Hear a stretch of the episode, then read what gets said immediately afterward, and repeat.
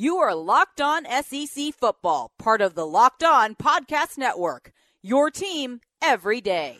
Welcome to your Locked On SEC Football podcast. Loaded up plenty of information today.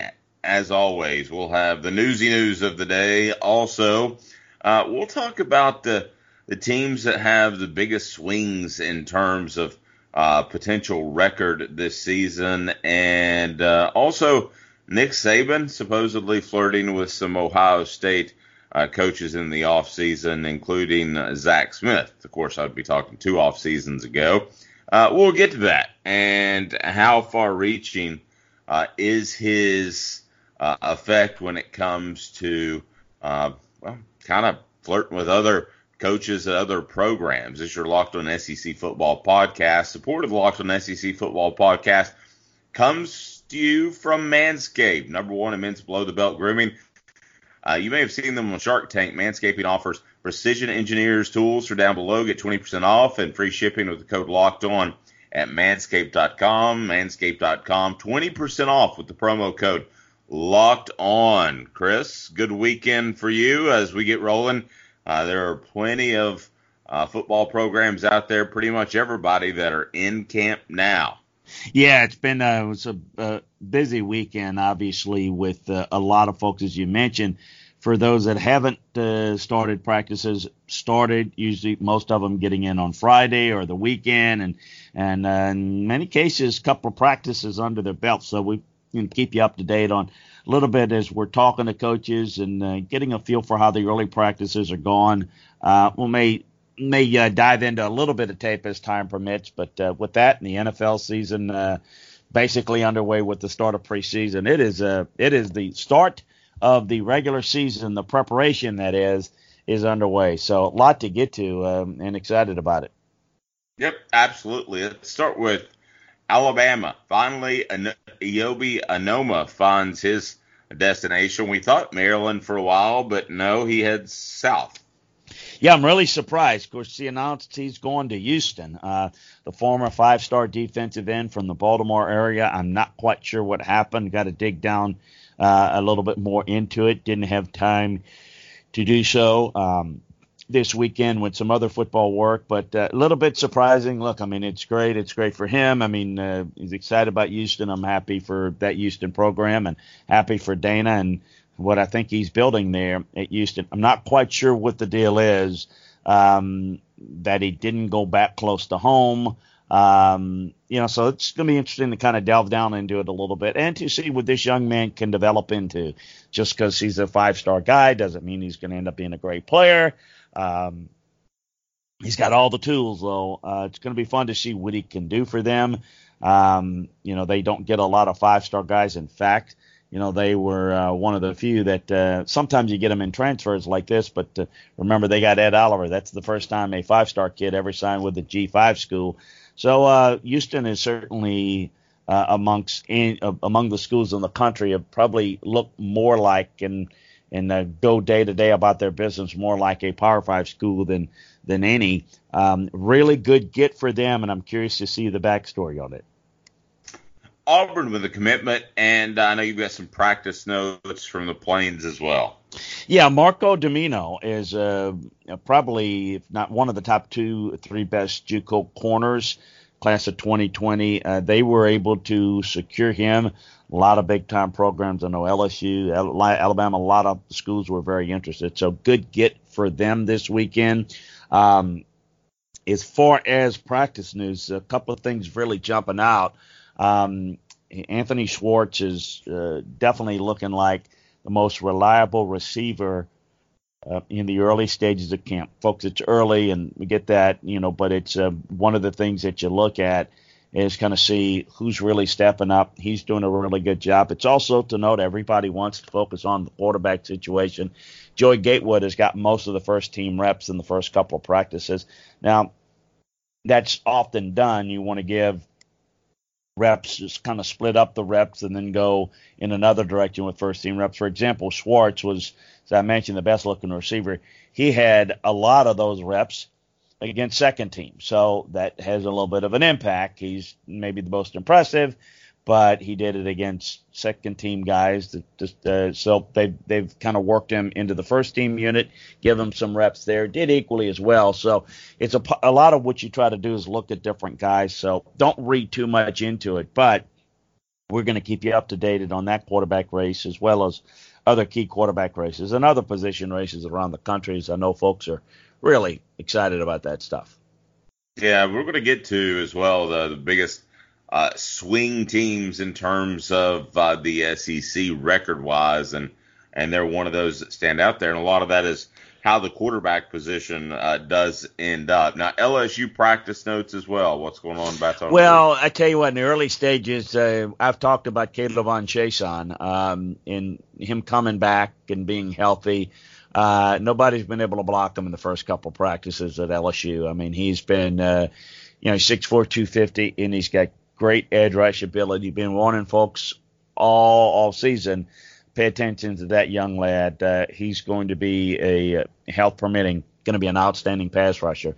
Um, their outstanding freshman Trey Palmer did not practice with the team on Saturday with a knee injury.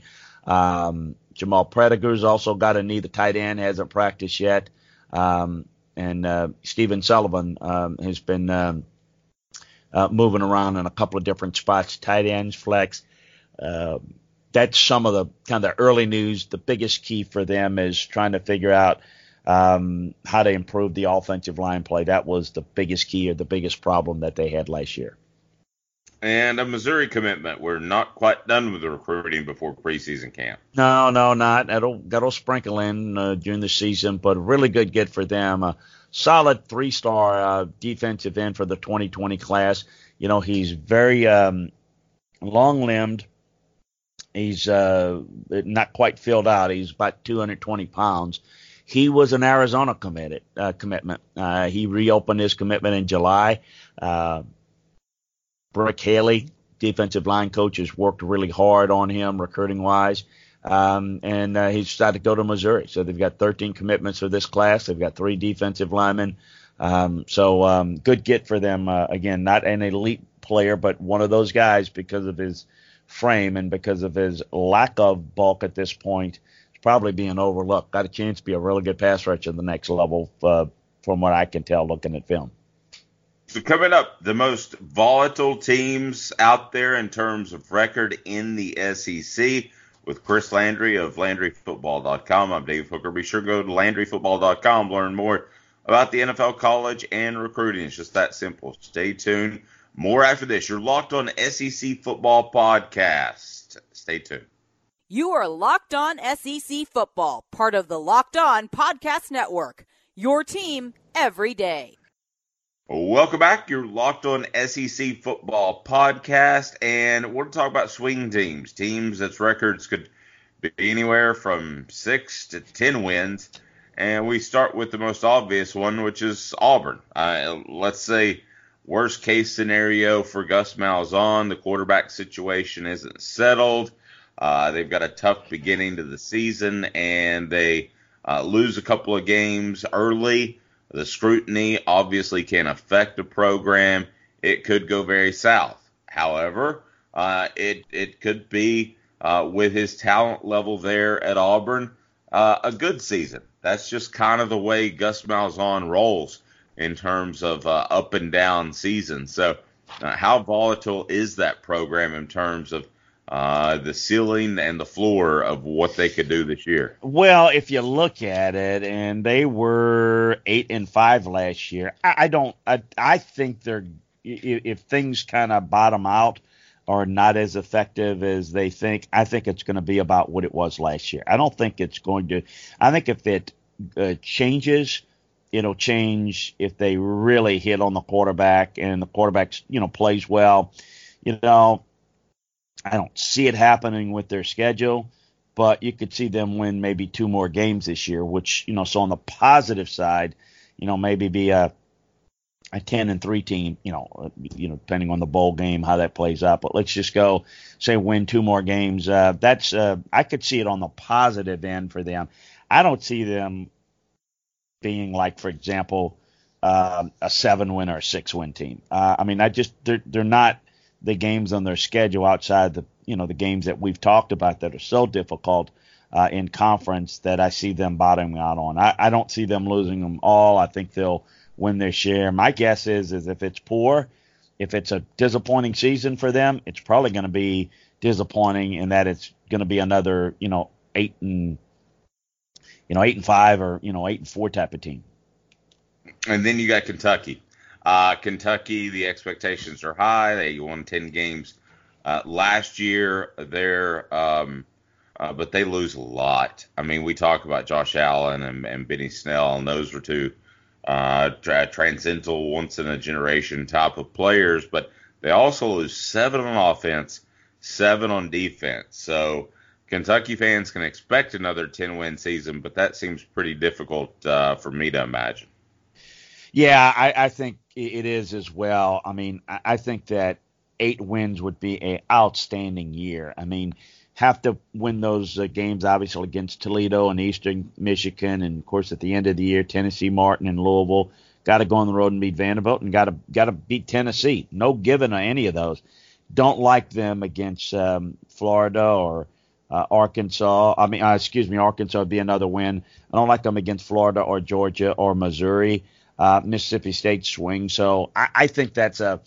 I, I think eight wins would be a really good year, and that would be uh, two less than what we saw them get done last year. So I think that they're they're definitely in, uh, in, in facing a year that relative to what they were last year. Um, I don't I don't that is not the expectation. That is not something that's going to be a regular occurrence.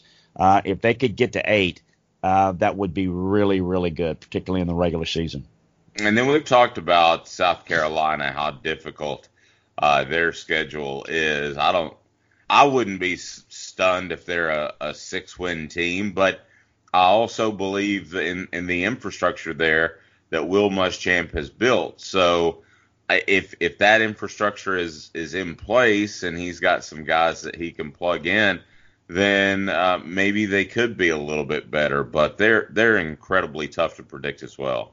Yeah, you know they've got when you look at their schedule with uh, having to play Georgia, having to play Clemson, uh, um, having to play Alabama, that that that makes it really really difficult to get any traction. The Missouri game obviously always is going to be key, and those are two maybe the teams that are competing for the third best in the East when they play on September 21st. Um, look, you look at their schedule last year, seven and six. I mean, I think um, you know, you're probably looking at probably an eight win team if they do a really nice job. Uh, you know, it wouldn't surprise me if they're seven wins. So I, I kind of think that they're going to be about what they were last year. Um, and it wouldn't surprise me, as you mentioned, if they dipped one under that. Uh, if they went one over that, that would be phenomenal. But I think that um, I think that right they're right about what they were last year, even though they might be a little bit better their schedule's even more difficult. Yep. So coming up. Nick and and one one thing, if I can mention too, the the one team that I would throw in as a candidate for the changeover would be Missouri because of their schedule. They won eight last year, and I would be very surprised if they don't win nine. And I don't think they're going to win ten. But if you look at their schedule, I mean, they're they, you know Georgia is really difficult. Um, in in South Carolina, those are the two toughest games. I mean, they got to go to Vanderbilt. Uh, excuse me, they do have Florida. I, I forgot in the East, so they've got two teams that I don't think they'll win. The others are definitely winnable. I don't think they're going ten and two, um, but nine and three is definitely uh, it, it, you know possible for them. So we'll see. Maybe maybe they could be in that category as well. Well, and it's worth noting too that Tennessee's schedule gets uh, much easier than it was last season, which yeah. is good for Jeremy Pruitt because yeah, because five wins. I mean, they could get to seven. That would be a two game, you know, switch. That, that I, I don't see anybody, you know, adjusting their win total positive or negative by three. I mean, I think two's the number. Yeah, I could see Tennessee doing it, no doubt. So coming up, uh, Nick Saban gets under Urban Meyer's skin yet again Uh, stay tuned. You're locked on SEC Football Podcast with Chris Landry. I'm Dave Hooker. You are locked on SEC Football, part of the Locked On Podcast Network. Your team every day. Welcome to your Locked On SEC Football Podcast. Uh, this portion of the podcast brought to you by Burner Phones. Get a burner phone. Um, especially, it would have certainly helped Hugh Freeze uh, and maybe Nick Saban as well. There, there's some private conversations you don't want out there, Chris. I think every coach would admit to that, even if they do absolutely nothing wrong. But um, and I, I meant to say Urban Meyer. I'm sorry, but Urban Meyer very very frustrated over Nick Saban trying to to poach his staff, and one of those coaches was Zach Smith, the guy who was in the middle of the whole domestic uh, assault scandal that uh, may have pre uh, or may have led to Meyer's decision to uh, retire, and he was eventually suspended. We know all that, but you know Nick Saban loses so many coaches, and he has to go out and he has to reach out to other coaches around the nation. I just wonder how uh, unsettling that is for other coaches because when Alabama calls, you have to listen. And in this particular case, I think it it really really bothered Urban Meyer and uh, he used some very coarse language about uh, about different uh, programs, especially Alabama coming after uh, his coaches. Uh, how how frustrating can that be when Nick Saban comes calling?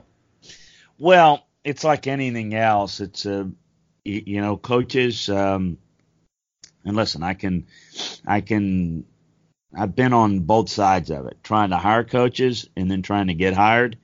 And so as a coach, there's a I have to admit a an admittable uh, you know um, inconsistency uh, you know hypocritical nature because here's how it works nobody wants anybody to take their coaches but when you have a coaching opening you want to find the best guy for you and the other factor that's not mentioned is um, pardon me coaches tend to reach out to other programs because they try to create leverage situations. So um, I can tell you this: that every raise that I ever got, college, NFL, coach, scout, when somebody else tried to hire me. It's just it's just kind of the way it is, and so I'm a little bit surprised that that Urban has a response like that because he's done the same thing. Um, you go back a couple of years ago, the story was kind of with the Zach Smith deal. Well, this is before the whole Zach Smith Urban Meyer situation blew up. If you remember, the staff in which he basically let a lot of them go this past year, two years ago when he hired him, he was trying to put together an elite recruiting staff as a result of Kirby Smart basically getting a little bit of an edge in recruiting head to head. Zach Smith, who's really not a what I what I would call a um, upper tier, uh, not even close as a coach, is a really good recruiter. So it was somebody that I think that that Nick was, you know, had people had recommended. Zach had shown interest. Um, when they did the background check on him, they found out some of the stuff and some of the stuff at Florida at the time. I don't think they knew a whole lot about the Ohio State, although they, depending upon, and I'm the time frame is kind of I don't know exactly when those domestic violence calls came in from Columbus and whatnot. They found out about that through the background check, so they they did not have any interest in hiring Zach Smith. But look, I mean, coaches come and hire off a Nick staff. Um, sometimes they come and hire for positions, and it's usually you know uh, upward mobile moves. I think this coaches get frustrated a little bit more when when one of their assistants take a lateral move. But you know, I think that there are always are circumstances. So I'm a little bit surprised because Urban's been in coaching enough long enough to know that that happens an awful lot. And for somebody that got ripped in his own league for being, uh, let's say, overly aggressive in recruiting, because it was kind of the you were persona non grata in the Big Ten if you started recruiting other schools' commitments, and Urban started to do that regularly. So it's it's ironic uh, that that it's listen. I I know Urban very well. Know obviously know Nick very well. That's just kind of part of the business. Kind of um, a, li- a little. I want to say naive, but you know, I would not consider Urban naive.